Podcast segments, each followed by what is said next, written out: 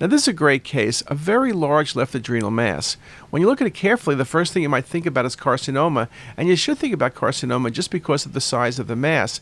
When you look carefully, the mass contains fat within it. It contains punctate calcifications.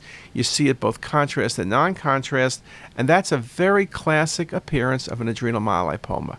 Pheochromocytomas are vascular. Carcinomas can contain fat occasionally, but then have more dystrophic calcifications, have more enhancement.